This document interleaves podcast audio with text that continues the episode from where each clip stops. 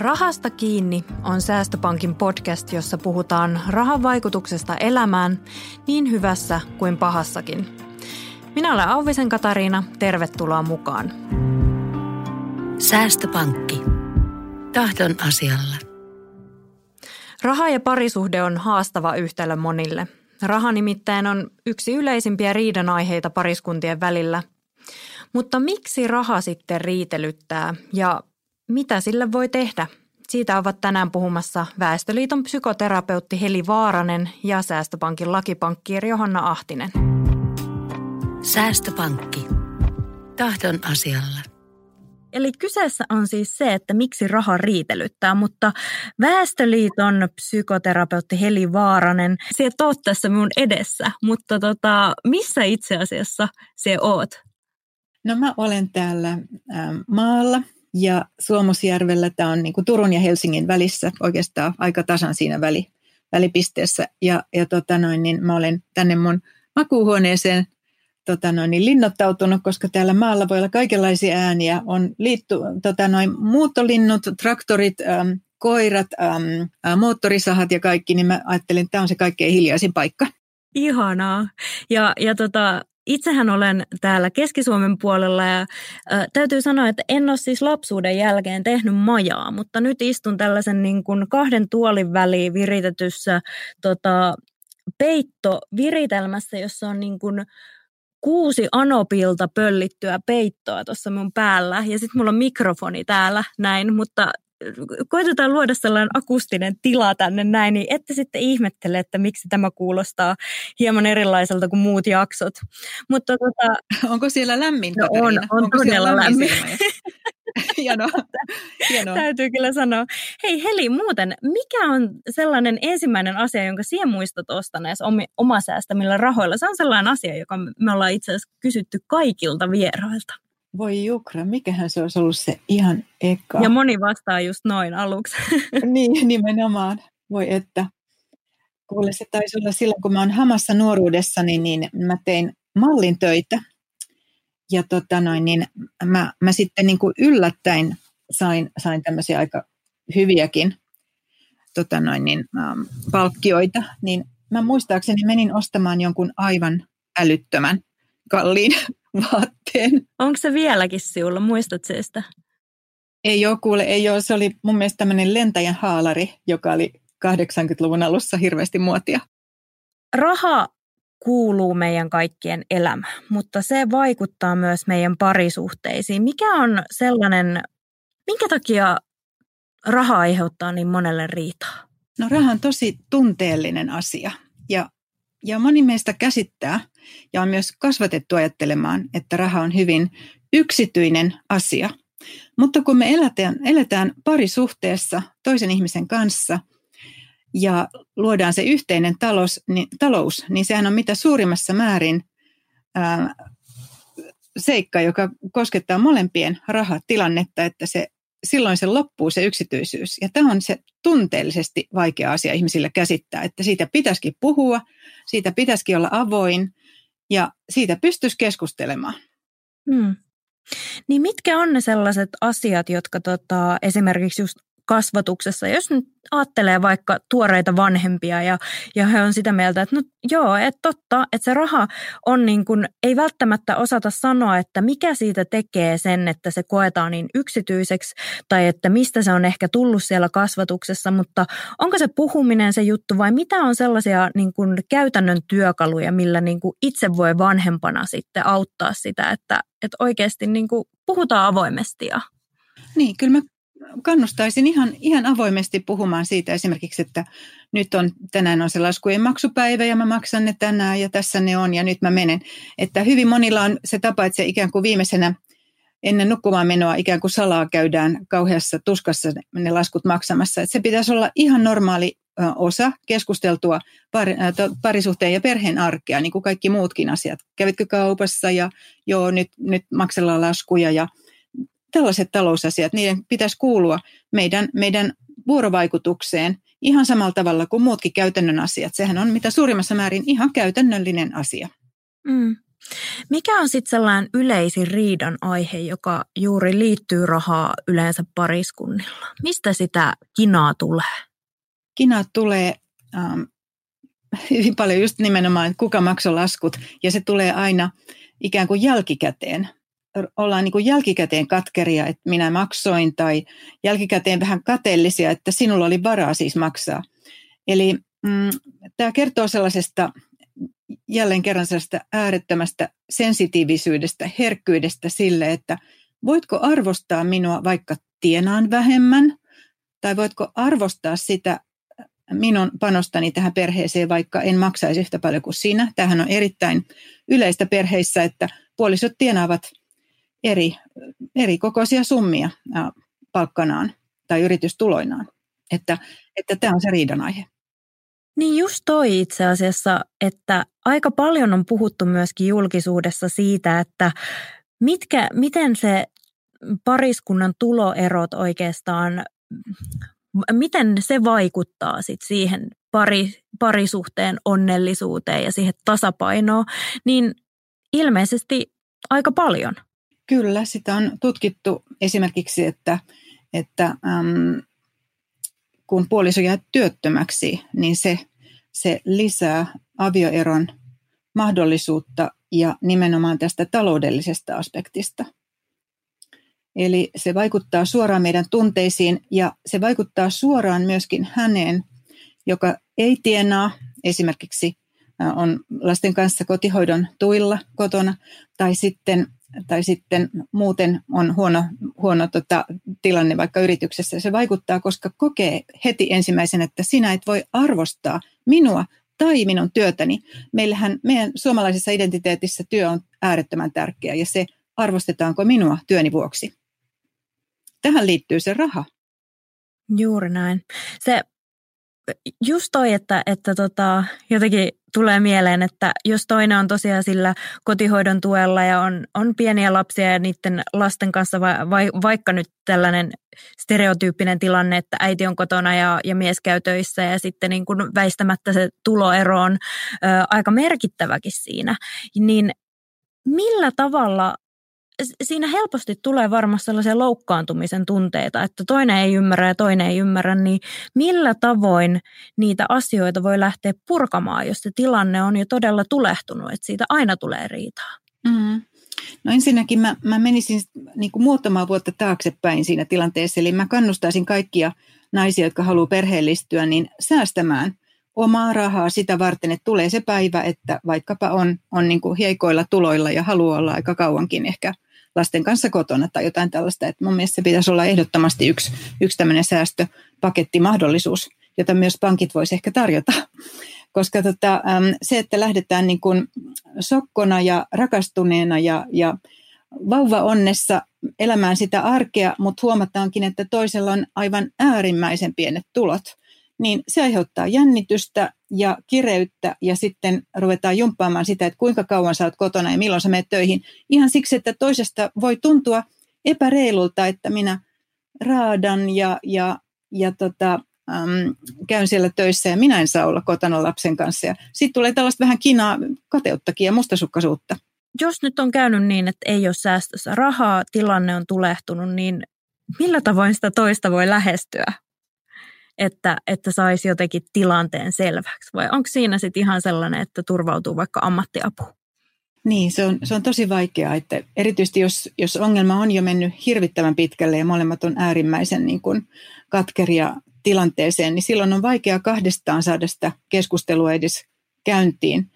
Ähm, lähtökohtahan on, että todennäköisesti molemmat yrittävät parhaansa, mutta molemmat ovat niin kuin voimiensa – äärirajoilla siksi, että sitä tukea ei tule kumppanilta, siksi, että taas se riita on niin kova tästä talouden ylläpitämisestä. Ja se on tosi, tosi rankkaa molemmille. Niin, niin silloin mä kyllä ehdottaisin, että jos suinkin mahdollista, niin kääntyy näiden maksuttomien neuvonta-chattien puoleen. Esimerkiksi Väestöliitolla on sellaisia, joissa voi niin kuin ensin vähän purkaa ja avata niitä omia tunteita ja omia vastauksia, jotta ei olisi ihan jumissa yhdessä näkökulmassa. Ja sitten on mahdollista toki myöskin mennä näihin ihan maksullisiin terapiapalveluihin, pariterapia, koska, koska tota, mä aina kannustan siihen, että kääntäkää jokainen kivi ennen kuin te lähdette sinne erontielle, että hei, tämä oli tässä, nyt riidat ovat liian suuria. Ää, mun mielestä täytyisi, täytyisi yrittää vielä katsoa, että mitä tälle voi tehdä, että meillä on iso, iso epäsopu, että miten me voidaan tätä auttaa. Hmm. Se mainitsit just ton katkeruuden tunteen, joka sieltä, ja se on todella voimakas varmasti, että jos, jos sellaista on ehtinyt ja tilanne on tulehtunut. Ää, mitä tällainen henkilö, joka itse kokee sitä, että okei, okay, että nyt, nyt häntä on kohdeltu väärin tässä suhteessa just raha-asioiden takia tai jotenkin muuten, mitä niin kuin tällainen henkilö pystyy sitten itse miettimään tai pohtimaan siinä asiassa, että miten lähtee sitä purkamaan? No hän voi vedota siihen ajatukseen, että tämä on kuitenkin tilapäinen asetelma. Tämä on tilapäinen asetelma todennäköisesti ja, ja mä tiedän sen, olen nähnyt sen mun omassa psykoterapiatyössä, että kun ihminen on oikein kovilla, niin sitten usein se luovuuskin ja ne ideat voi nousta sieltä, että on aika lailla seinää vasten, että nyt on keksittävä jotain. Ja se ei ole koskaan muuten jotenkin hauska tilanne, että vitsi mä keksin, vaan se on useimmiten se, että on niin, niin tiukoilla, niin vaikeassa tilanteessa, että sitten sieltä vaan tulee niitä ideoita, että hei, näin mä pystyn tota, tätä talouttani parantamaan, tai näin mä saan voimia kestää vielä tämän seuraavan vuoden tätä tilannetta, että toinen ei tienaa mitään. Ja sitten, sitten me päästään eteenpäin parempaan tilanteeseen. Mm. No, tämä on myös sellainen, tämä on vähän sellainen kuin kitkat vai nastarenkaat, mutta erikseen tota, omat vai yhteiset rahat? Omat. Siksi, että se vaikuttaa myös hyvin paljon siihen oman arvon tuntoon, koska rahaan ihminen liittää itsetuntonsa tienaamiseen ja rahaan. Ja myöskin tämä omien rahojen hallinnan tunne – on todella tärkeää jokaiselle yksilölle, että hän on tästä vastuussa. On myös todella mun mielestä vaarallista lähteä siihen, että vain toinen tietää rahatilanteen, vain toinen maksaa laskut, vain toinen hallitsee nämä talousasiat. Musta se on vaarallinen tilanne, koska eihän tässä maailmassa koskaan tiedä, mitä, mitä sit seuraava päivä tuo tullessaan. Niin, minkä takia se pidät sitä vaarallisena tilanteena? koska sitten nähdään tätä, ja tämä on mulle tuttu kuvio ää, tota mun psykoterapiatyöstä, että jos puoliso vaikka sairastuu, kuolee, jotakin tapahtuu, äm, tulee ero, niin jos aikuinen ihminen on täysin kyvytön hoitamaan talousasioita, joutuu lähtemään aivan nollasta liikkeelle, niin yleensä hän sekä pelkää numeroita, pelkää raha-asioita, häpeääkin jopa raha-asioita – ja, ja kokee semmoista suunnatonta vastustusta, että mä en halua näitä edes opetella. Et siksi mä kannustaisin kaikkia ihan, ihan lähtökohtaisesti olemaan tosi niin kuin selvillä itse rahoista ja niiden riittävyydestä. Hmm. Toi on kyllä hyvä neuvo. Siis se, että, että tota, omat rahat ja, ja koska ikinä ei voi tietää. Onko se sellainen, niin, niin sekin tota, sulla on tosi paljon kokemusta asiasta, niin mikä on sellainen – No, no jos voin nyt sanoa niin kuin yleisin tilanne, minkä takia se, ihmiset on hakeutunut sun vastaanotolle. Sit. Onko se just ollut se, se niin kuin tuloero tai jotenkin se, että sitten on käynyt jotain ja, ja sitten ei itse asiassa tiedäkään niistä raha-asioista yhtään mitään?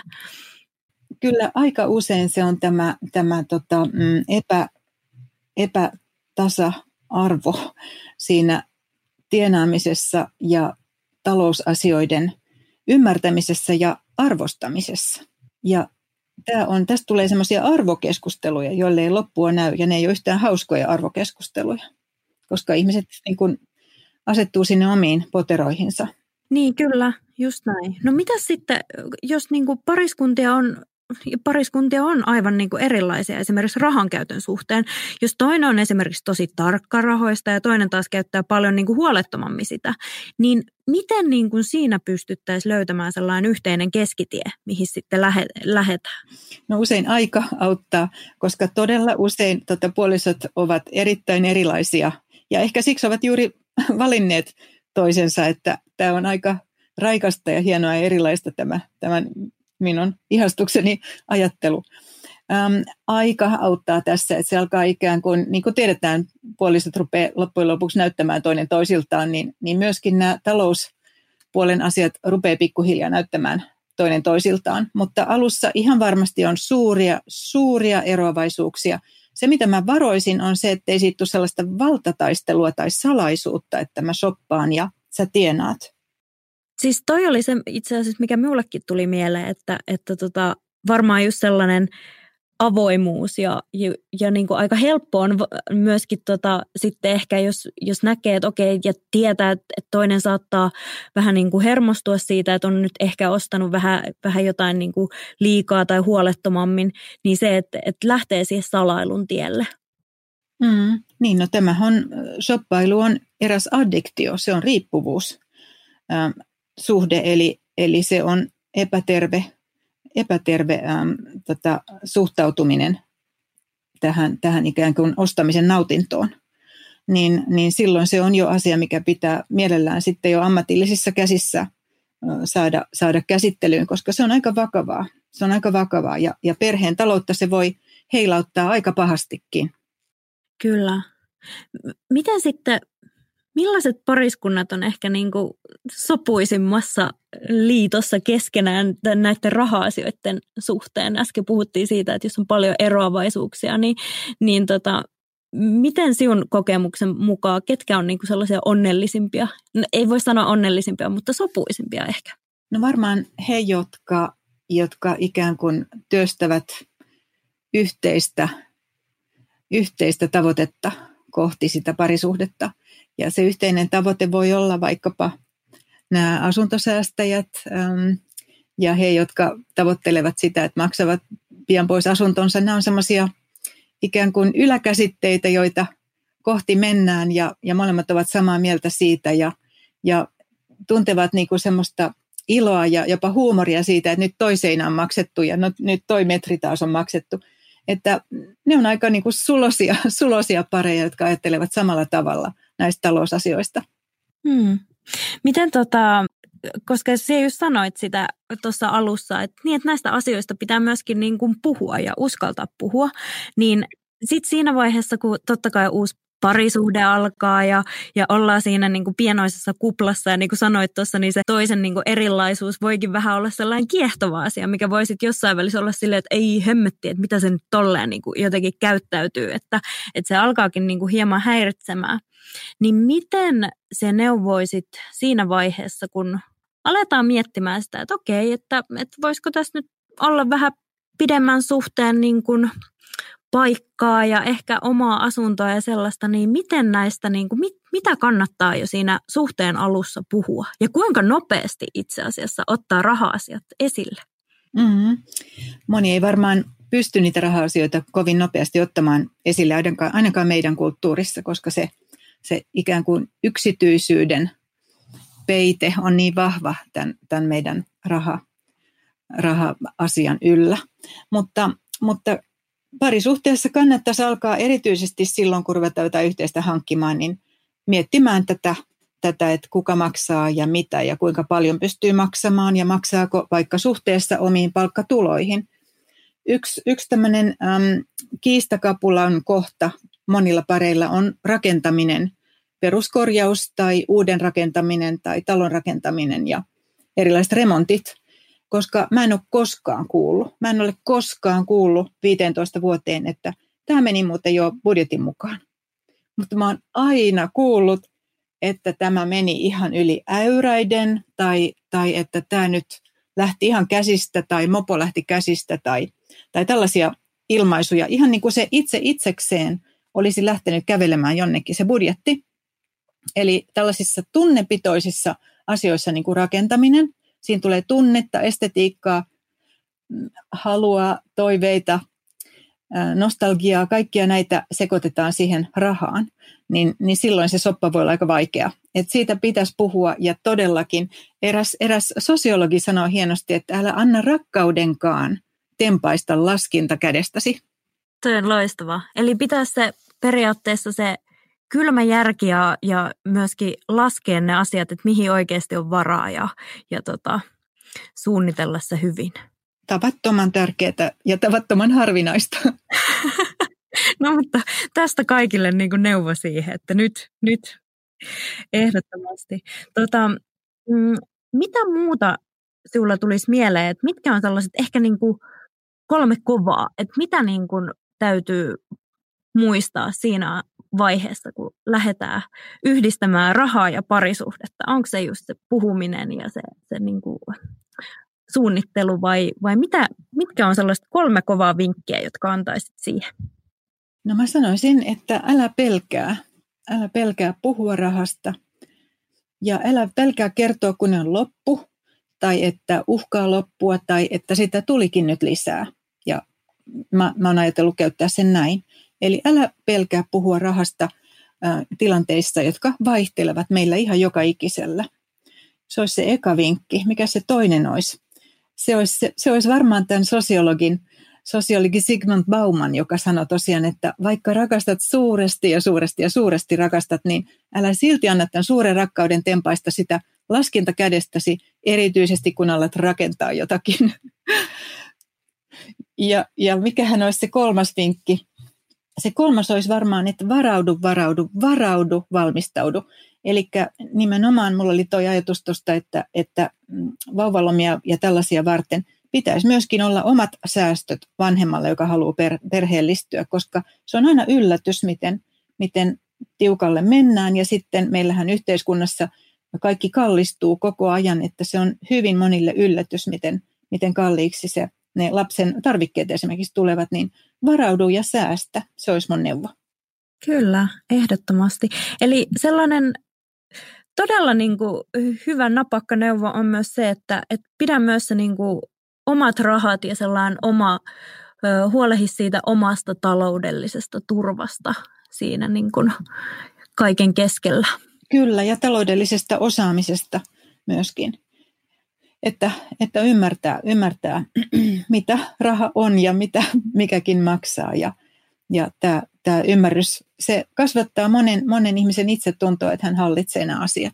Mitkä on sellaisia varoitusmerkkejä, että milloin oikeasti kannattaa alkaa vähän niin kuin äh, painaa jarrua ja, ja pysähtyä ja ihan niin kuin istua alas ja sitten keskustella vakavasti, vaikkakin, jos se toinen olisi vaikka niin kuin räjähysherkkä ja se tilanne on tulehtunut, että, että tota, nyt on oikeasti pakko pysähtyä ja katsoa, että, että, että me ollaan samalla linjalla tai oikeastaan niin kuin, niin, samalla aaltopituudella.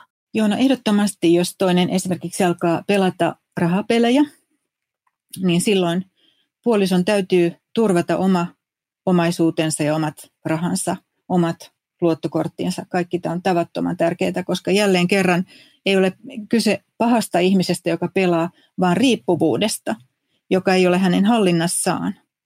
Niin siksi tämä oman, oman talouden, omien rahojen, oman omaisuuden turvaaminen siinä kohdin on tavattoman tärkeää. Ja sitten mitä muuta mä sanoisin, no, no sitten muita, muita riippuvuuksia on päihteet esimerkiksi, Um, jos toinen laittaa vaikka alkoholiin suur, suure, suuresti rahaa ja se ei muutenkaan kauheasti parisuhdetta auta, niin, niin silloin täytyy miettiä, että tämän talouden menot alkaa olla toisen viihteelle aika lailla niin kuin kallistuneet, niin silloin jälleen kerran se oman rahan ja oman talouden turvaaminen. Näin mä sanoisin, että tämä on se pahin varoitusmerkki. Tuo on kyllä hyvä, hyvä pointti. Onko tota, tuossa just mainitsit, että, että tota, aika harva sitä tietää, että, että just sitä, että kuinka paljon nyt oikeasti siihen rakentamiseen menee rahaa, tai että kun lapsi tulee perheeseen, niin kuinka paljon menee esimerkiksi vauvan tarvikkeisiin, että se yllättää niin kuin todella monet. Niin onko joku yleinen harhaluulo ihmisillä, jotka on sinunkin vastaanotolle tullut raha-asioista, jotka sinä just haluaisit saada ihmisille selväksi? No tämä vanha viisaus, jota en minäkään ole osannut noudattaa, eli tämä, että kolmen kuukauden puskuri pitäisi olla säästettynä, että tapahtuu maailmassa mitä tahansa, niin tämähän on varmaan maailman vaikein temppu. Mutta tota noin, niin, äm, tässä annan neuvon, jota en ole itsekään osannut tota noin, niin, toteuttaa. Mutta, mutta musta se on hirveän hyvä neuvo, että mä varmaan pyrin sinne itsekin. Kyllä, ehdottomasti. Miten sitten nyt, kun no totta kai, ihmiset on nyt neljän seinän sisällä ja näin poispäin, mutta mihin tota, se aiot käyttää seuraavaksi rahaa? Mihin sinulla menee? oikeastaan mulla ei mene paljon mitään rahaa. Tota noin, mä olen kitupiikki, jonka mä myönnän itse. Ja mm, tämmöinen entisöinti on mun intohimo, että, että oikeastaan mä varmaan väitän, että siihen ei mene rahaa, mutta kyllä siihen kuitenkin vähän menee. että tämmöinen entisöinti ja tota, mm, vanhan kunnostaminen ja, ja tällainen hirsirakentaminen on vähän niin kuin mulle semmoisia intohimoja, niin, niin siihen vaikka väitän, että ei mene rahaa, niin taitaa vähän mennä rahaa. Säästöpankki. Tahdon asialla. Ja nyt päästetään Arno ääneen. Arno on nimittäin käynyt kyselemässä suomalaisilta heidän parhaimpia säästövinkkejään ja mikäpä sen parempaa kuin oikeasti jakaa ne säästövinkit kaikille muille. Ole hyvä Arno. Tervetuloa kansalaisten säästövinkit osioon. Tämänpäiväinen säästövinkki tulee Jori Kenoselta Urjalasta ja se kuuluu näin. Jos ei ole säästöpossua, niin voi ostaa vaikka oikeita possuja ja tehdä niillä lisää possuja ja sitten myydä niitä possuja. Eli possufarmi. Näin. Kiitos Jori. Säästöpankki. Tahdon asialla. Lakipankkiiri Johanna Ahtinen, mikä on itse asiassa, mikä on sellainen ensimmäinen asia, jonka sen muistat, että sä olisit ostanut sun oma säästämillä rahoilla? No mä luulen, että se on ollut varmaan joku kiska, missä on myyty ehkä näitä irtokarkkeja, mitä, mitä silloin 90-luvun lopulla oli, niin varmaan on ollut joku irtokarkkiostos, Mahtavaa. mihin on ensimmäiset pennoset sitten käyty tuhlaamassa. Muistatko, että, että tota, mitä karkkeja sieltä tuli otettua? No mä luulen, että mun lemparit on aina edelleenkin, niin ne on ne tavallaan hedelmäkarkit. Mm. Että kyllä se ehkä joku mansikkaremmi on sieltä sitten matkaa lähtenyt. Tykkään sun tavasta kyllä. Mikä tota, sä sanoit, että sä oot nyt Oletko se pari vuotta vuoden ollut niin kuin säästöpankissa? Joo, että vähän runsas vuosi nyt on ollut tässä lakipankkiirina säästöpankissa ja sitä ennen vähän isomman finanssitalon palveluksessa. Mm. Ja vielä sitten sitä ennen muutama vuosi asianajo puolella. Että nyt, nyt pankkimaailmassa noin nelisen vuotta nyt yhteensä tulee tätä matkaa. Mitä kaikkea sinun toimenkuvaa kuuluu. Ja taas sanoitkin tuossa, että monta kertaa kun ojentaa sen käyntikortin, niin sieltä tota, ihmiset katsoo, että hmm, lakipankkiri, että mikä homma, mikä tämä mm. on? No lähtökohtaisesti päivät koostuu, että tapaan asiakkaita – ja oikeastaan monenlaisilla asioilla, että, että, että itse sanon melkeinpä sieltä vauvasta vaariin. On, on niin kuin tavallaan se oma repertuaari, että liittyy ne asiat sitten elämän iloisiin asioihin, että on vaikka perheen lisäystä syntyy pariskunnalle uusia hankintoja, kauppakirjaa, mietitään asuntojen rahoittamista, siihen liittyviä kysymyksiä, mutta sitten toisaalta ne elämän ikävätkin asiat, niin on siellä mukana ja apuna, kun mietitään – avioeroon liittyviä asioita, omaisuuden jakamista, kuka ottaa lainat vastuulleen tai sitten on läheisen menehtyminen siinä lähellä, niin silloin ollaan myös apuna. Että hyvin laaja on lakipankkiirin repertuaari.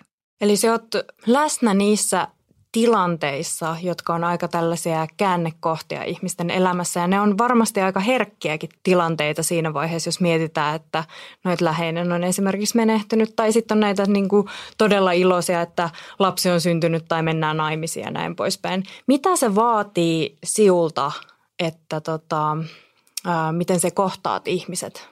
Tota, no perhe- ja perintöoikeus juuri näin on se tavallaan oikeuden ala, minkä – missä tavallaan teen töitä ja itse asiassa juridiikka siellä on niin kuin myös haastavaa ja vaatii koko aikaista kehittymistä, mutta sitten siinä tulee juuri niin kuin sanoit nämä tunnepuoli vahvasti esiin eli ja tavallaan pitää löytyä aika monta juristia itsensä sisältä, että osaa ottaa sen oikein tavan kohdata asiakas ja, ja joskus tavataan sitten use, useitakin kertoja, että ne on hankalia asioita ja niitä ei usein kerralla aina saadakaan tavallaan maaliin asti.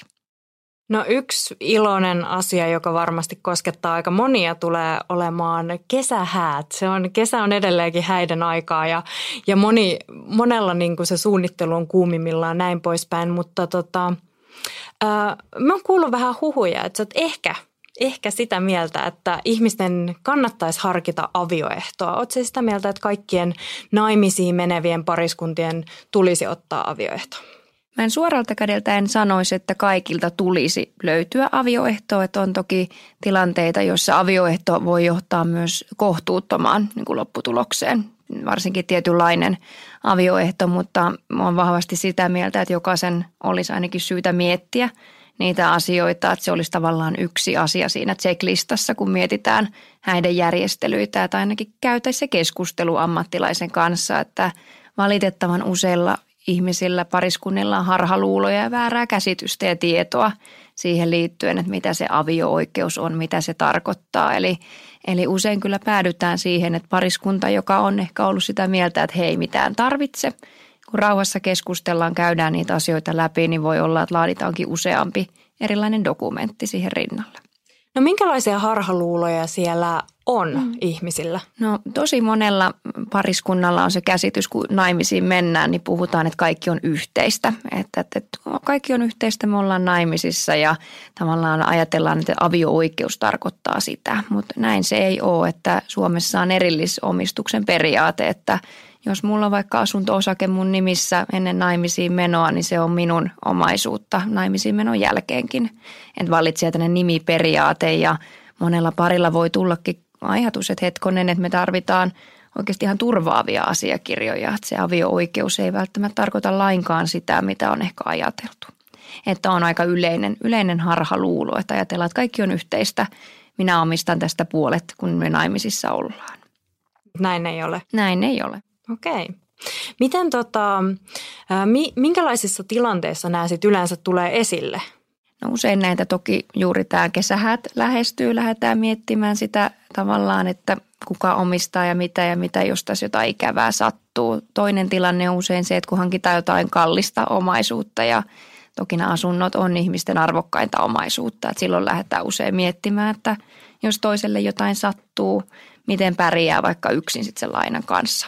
Tai sitten se perheen lisäys ehkä yhtenä – yhtenä tilanteena, että lähdetään miettimään sit sitä toisen asemaa, kun on se uusi pienokainen sinne maailmaan syntynyt. No se mainitsit myös siitä, että mm, joskus se on kohtuutonta, mutta mm. mi, mikä on se asia, että milloin se on tai mikä on se tilanne, että milloin se on kohtuutonta? No toki voi, voi olla vaikka sellainen tilanne, että avio-oikeus on tehty tämmöisenä kaiken poissulkevana, että todetaan, että kummallakaan ei ole mihinkään toisen omaisuuteesta avio-oikeutta ja sitten tulee se erotilanne ja vaikka on se, että toinen on ollut pitkään kotona ja vaikka mahdollistanut sitten toisen työssäkäyntiä ja vaurastumista, niin tämmöiset tilanteet toki voi johtaa vähän kohtuuttomiin lopputulemiin ja ihmisten onkin hyvä tietää, että avioehtoja on monenlaisia, että ei ole välttämättä se kaikki tai ei mitään juuri se paras vaihtoehto, vaan voidaan vaikka suojata tietynlaista omaisuutta, mikä on vaikka tullut perintönä – lahjana testamentin kautta tai sitten on, on vaikka sitten yritysomaisuutta, mitä halutaan suojata. Että tavallaan vaihtoehtoja on monenlaisia ja eri määräykset voi olla erotilannetta että sitten kuolemantilannetta koskettaen.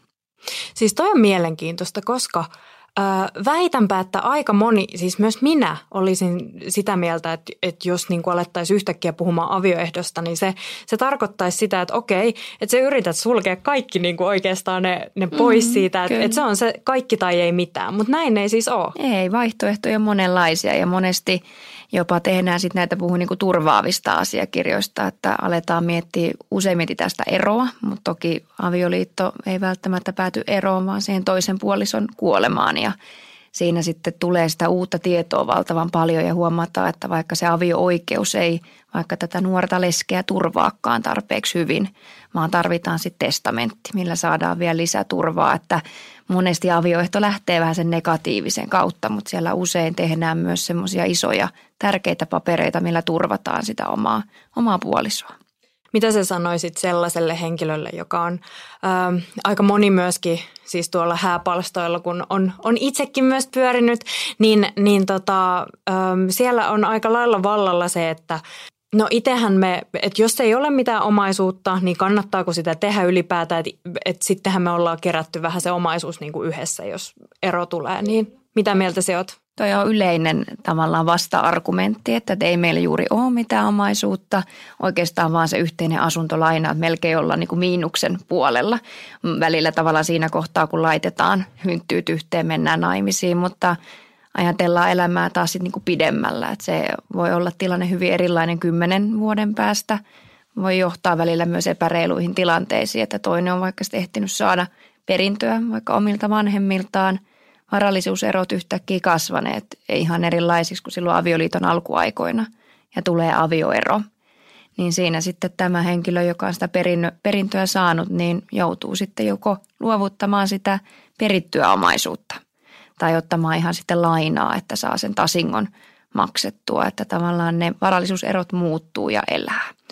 Tai sitten se toinen tilanne on se, että on vaikka yrittäjä ja velkaantuu ja sitten tulee avioero, niin siinähän sitten toinen osapuoli voi tavallaan joutua luovuttamaan omaa omaisuuttaan tälle velkaantuneelle yrittäjälle hyvin paljonkin, että tilanteet muuttuu paljonkin siitä, mitä ne on, on nyt ja tänään.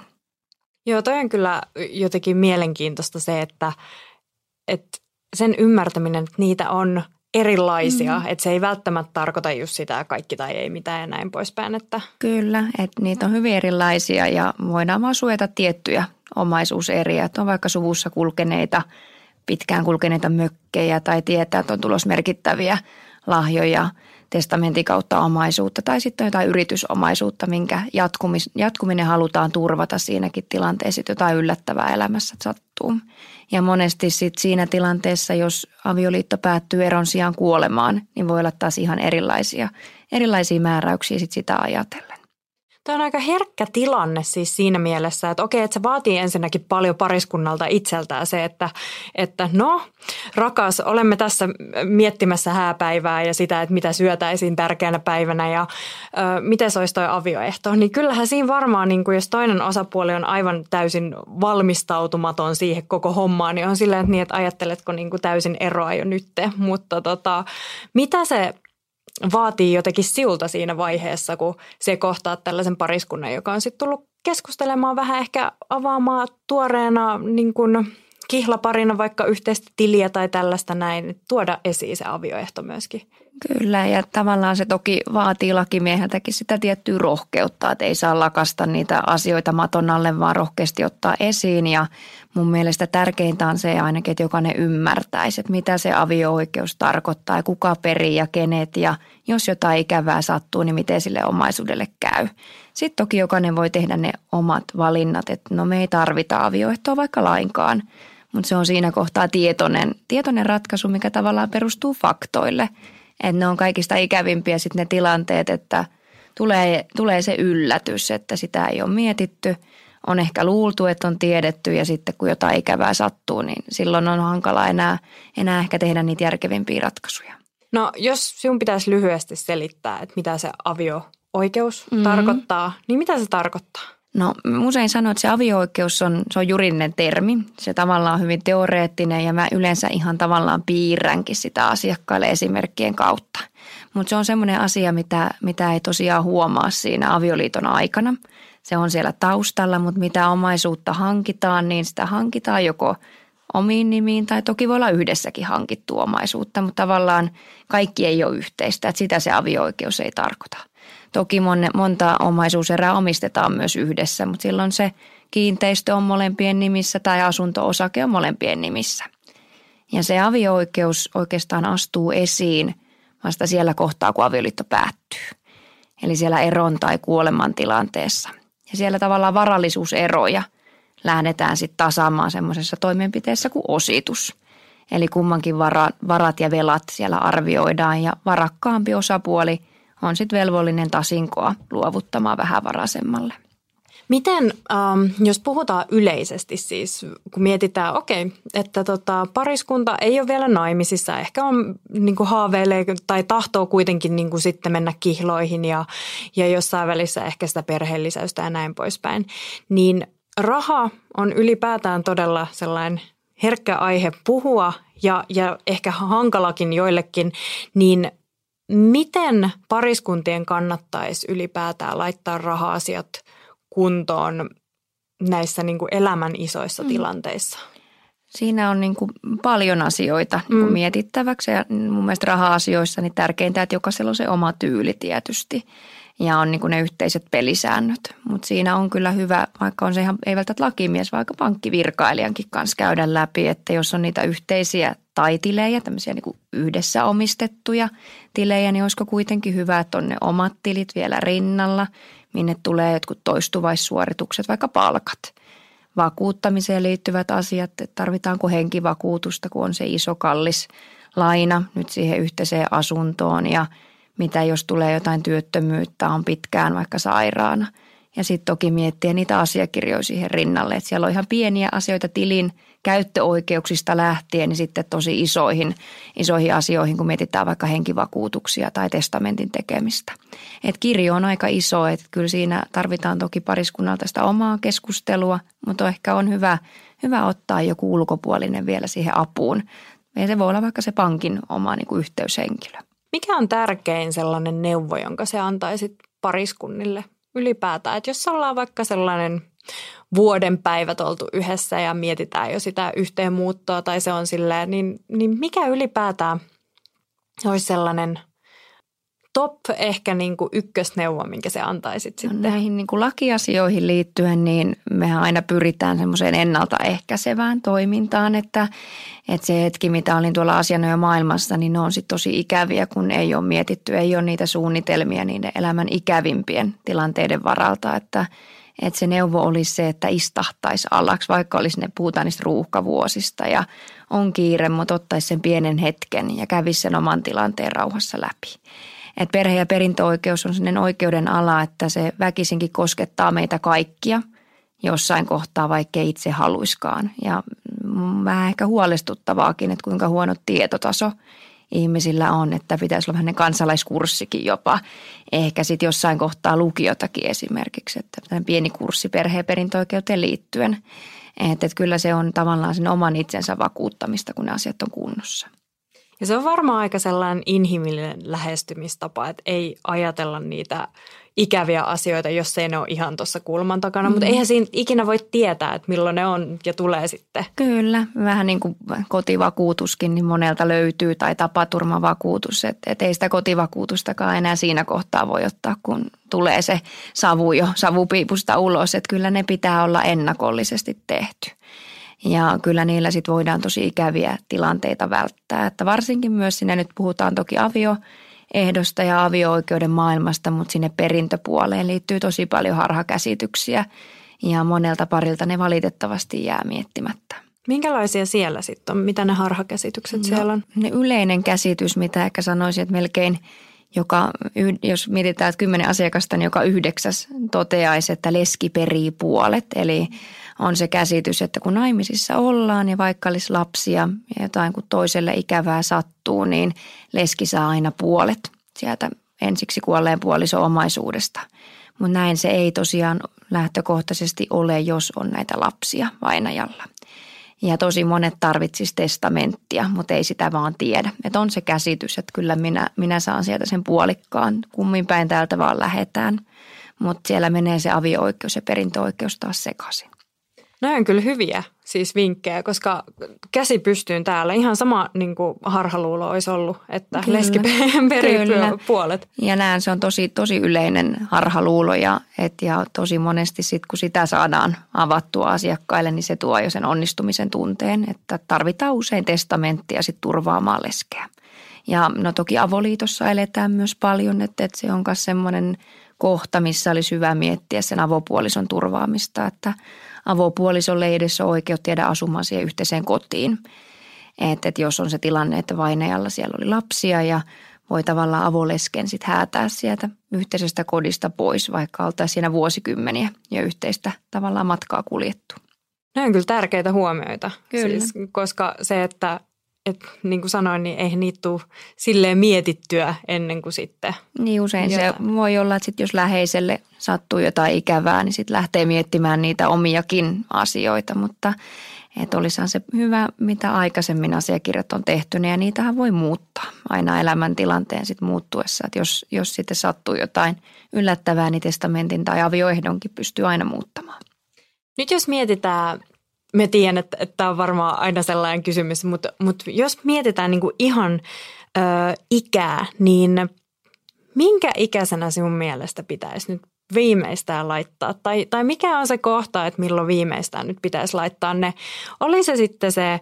Ö, perintöasiat tai näin poispäin kuntoon, mutta joka tapauksessa, että olisi sellainen niin kuin kunnon tsekki siihen omaa talouden niin kuin tällaiseen Joo, että se on vähän toki riippuu siitä omasta tilanteesta, mutta monestihan näitä ryhdytään miettimään siinä kohtaa ehkä kun se eläke ikä alkaa lähestyä ja on enemmän sitten tavallaan aikaa niitä lähtee mietiskelemään, mutta kyllä nämä on niin nuorempiakin ihmisten asioita, että, että voi olla se tilanne, että on vaikka sinkku yksinään, niin sitten lähtee miettimään, että hetkonen, että jos mulle nyt jotain sattuu työmatkalla ulkomailla, niin kuka mut perii. Tai sitten se tilanne, että saadaan perheen lisäystä tai jos elämässä tulee tavallaan tämmöisiä käännekohtia, niin olisi hyvä hetkeksi pysähtyä näitä miettimään. Hmm. Tulisiko sinulle jotain muuta et mieleen, että mitä tota, mennä tajunnut sinulta udella tässä nyt? No yksi asia, mistä voisi toki nyt tämä liittyy pitkälti tähän niin kuin avioehdon maailmaan, mm. mutta sellainen harhaluulo, niin tämmöinen asiakirja kuin edunvalvontavaltakirja tai edunvalvontavaltuutus on monille hirveän tuntematon ja on monille pariskunnille on se itsestäänselvyysmukainen käsitys, että jos toiselle sattuu vaikka se onnettomuus – sairaskohtaus, että toinen on, on vaikka huonossa kunnossa sairaalassa, niin ajatellaan, että se puoliso voi tuosta noin vaan lähteä sitten hoitamaan niitä toisen pankkiasioita, maksamaan laskuja, realisoimaan sijoituksia, jos tarvitaan lisää tavallaan varoja tilille. Mutta näin se ei ole, että, että jokaisen pitäisi myös miettiä tavallaan sitä, että jos sattuu jotain ikävää, on huonossa kunnossa, vaikka siellä sairaalassa, niin kuka saa hoitaa vaikka näitä pankkiasioita – ja se on aika yleinen harhaluulo myös se, että, että se läheinen on se sitten lapsi, puoliso, niin voi tuosta noin vaan niitä ryhtyy hoitamaan. Okei. Okay. No todellakin hyvä Joo, tällainen kyllä. linkki siihen. Et kyllä sitten, jos on yli 18-vuotias ihminen ja jos sitä omaa tahtoa ei ole ennakolta kertonut, että kuka, ketkä saisi niitä omia asioita hoitaa, niin silloin sen oikein tahon jokaiselle määrää Suomessa viranomainen – Eli vaikka munkin niin voisi joutua ilman tätä asiakirjaa tai joutuisi niin käräjäoikeudesta asti sit hakemaan tavallaan sitä päätöstä. Että saisi toimia mun virallisena edunvalvojana, jos mä oon vaikka huonossa kunnossa sairaalassa ja pitäisi saada laskut maksuun ja asunto myytyä tai hoidettu Kelassa vakuutusyhtiössä asioita. Eli sen varalta sitten pitäisi jokaiselta mun mielestä 18-vuotiaalta itse asiassa löytyä – tänne asiakirja kuin edunvalvontavaltakirja. Jos ei ole itse kertoisi sen oman tahdon, niin ei tarvi viranomaisen sitä enää miettiä. Missä sen, eli onko nyt sellainen, että okei, nyt joku on sitä mieltä, että joo, että ehdottomasti, että haluan todellakin tehdä sen edunvalvontavaltakirjan ja näin poispäin, niin onko tässä nyt se, että, että marssii sinne omaa pankkiin ja, ja sitten sanoo, että, että muuten, että laitetaanko nyt talousasiat kuntoon? Pankin lakimiehet usein niin kuin voin suositella lämmöllä, tekee niitä paljon ja ihan niin kuin päivittäin ja tietää niihin liittyvät tavallaan ne ongelmakohdat ja mitä siellä pitää olla mietittynä ja ehkä helpompi, helpompi kynnys lähteä pankkijuristin kanssa juttelemaan, niin et vaan pankkilakimiehen tai lakipankkiirin puoleen ja, ja monessahan pankissa voi olla, että vaikka et ole asiakaskaan, niin silti voit kääntyä sitten tämän tietyn pankin puoleen, että, että kyllä ne kannattaa hyvissä ajoin laittaa kuntoon. Joo. Loistavaa. Lakipankkiiri Johanna Ahtinen, vielä niin kuin viimeinen kysymys, joka myöskin kysytään kaikilta. Mihin käytät seuraavaksi rahaa, kun lähdet täältä? No itse asiassa ajattelin käydä hakemassa lounaseväitä, että en ole vielä ehtinyt syömään ja tuossa ajattelin mennä keskuskadun City Centerin Lidlistä ostamassa jonkun eväskeiton ja sen sitten syön ennen seuraavaa asiakastapaamista. Kuuntelit Rahasta kiinni podcastia ja kiitos seurasta. Vinkkejä ja neuvoja raha-asioista löydät muun muassa Säästöpankin Facebookista, Instagramista sekä Twitteristä ja totta kai nettisivuiltamme säästöpankki.fi. Säästöpankki. Tahdon asialla.